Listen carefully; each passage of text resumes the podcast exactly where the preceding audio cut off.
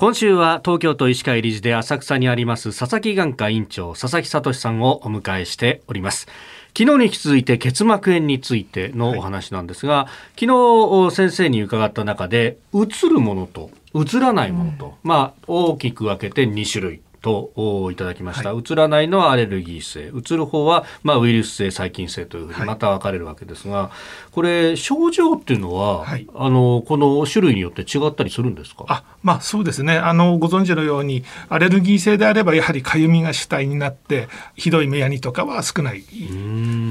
それから細菌性の場合は、まあ、充血も起きるんですけどもやっぱりこう海のような目やにが多いというのがあの特徴的かと思います。うん。ウイルス性だとどうはい、ウイルス性の場合はまず発症が急性です。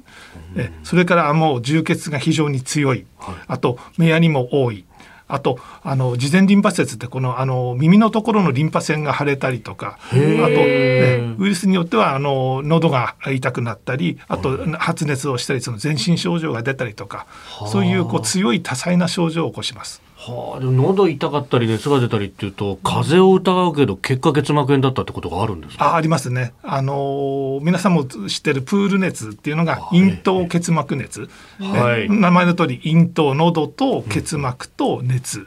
を起こすから、うん、えその全部が揃うのがあのプール熱、えなるほど。これ治療法ってどうなってますか？はいえっと、まずそのアレルギー性がはっきりすればあのいわゆる抗アレルギー剤。それからあとあのかゆみを抑える抗ヒスタミン剤っていう、うん、まあ、目薬ですね。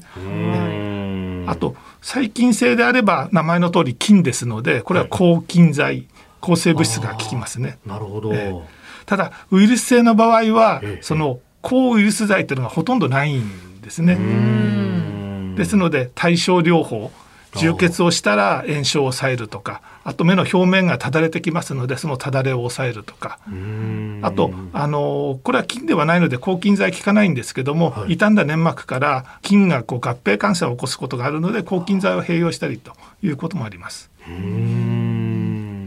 予防方法も結構こう、なんというかいろんな原因があるってことはいろんな予防しなきゃいけないってことですか？そうですね。まああのアレルギー性の結膜炎の予防っていうのはなかなか難しいでしょうけども感染性結膜炎の場合はあのやはりこう目に接触する菌病原体を入れてしまうというのが原因ですので、まあ、とにかく目に触らないというのが大事かと思います。子供なんかはすぐこうねなんか書いちゃったりとか目触っちゃったりするんですよね。そうですねでそこであの気をつけていただきたいのがあの今言われややられたアルコール消毒なんですね、はい、実は結膜炎の原因になるその先ほど言ったアデノウイルスとかあのエンテロウイルスなんかは、アルコール効かないんですね。ダメなんですね。はい。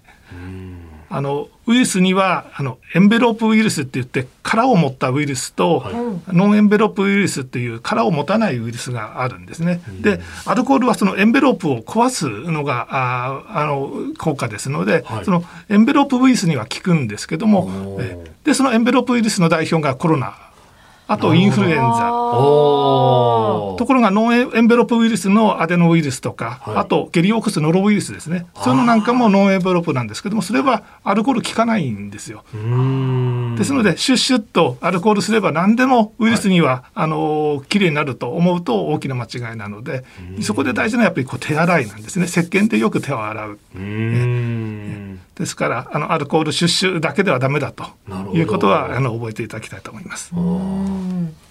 あとあの私プールに子供の頃通ってた時に、はい、あのなんか目を洗うなんか水道みたいな洗顔器ですね。ありましたよね、はい、ああいうのって大切なんですか？はいえーと、今洗顔器あんまり置いてるの見ないと思うんですけども、あの今から十数年前に、えー、その強いその水流の水道水で目を洗うとかえって目の表面が傷ついてしまってかえってこの菌に対する抵抗力が弱くなってしまうと。そういうことが分かって、えー、それ以来その目を洗うことは推奨されないということになって今はあの洗顔器っていうのは基本的に設置しなくてもいいと。えー、今日はあ佐々木眼科院長佐々木聡さんでした。先生明日もよろしくお願いします。よろしくお願いします